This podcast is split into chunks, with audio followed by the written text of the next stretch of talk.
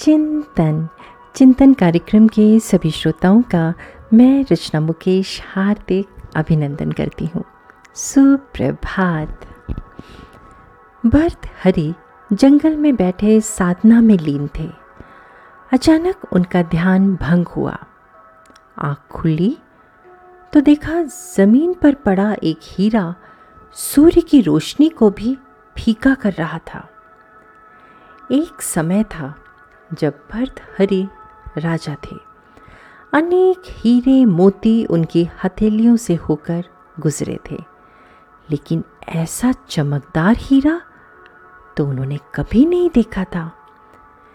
एक पल के लिए उनके मन में इच्छा जागी, इस हीरे को क्यों ना उठा लूँ? लेकिन चेतना ने, भीतर की आत्मा ने वैसा करने से इनकार कर दिया। लालच की उठी तरंगें, भरत हरि के मन को आंदोलित नहीं कर सकी।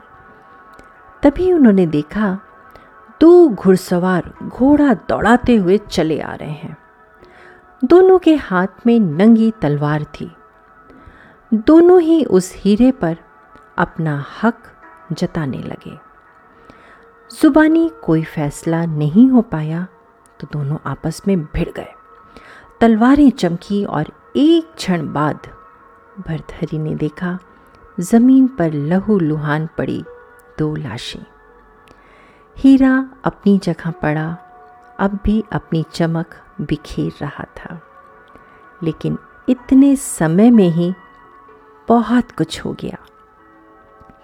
एक के मन में लालच उठा, किंतु वो वैराग्य को पुष्ट कर गया और दो व्यक्ति कुछ क्षण पहले जीवित थे।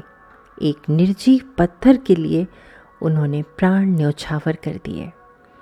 धरती पर पड़ा हीरा नहीं जानता कि कोई उससे आकर्षित हो रहा है। यही स्थिति हमारी है दोस्तों।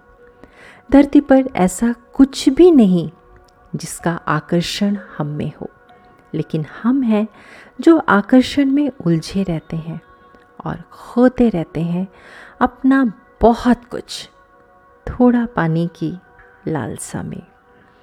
चिंतन ज़रूर करिएगा। आपका दिन शुभ एवं मंगलमय हो।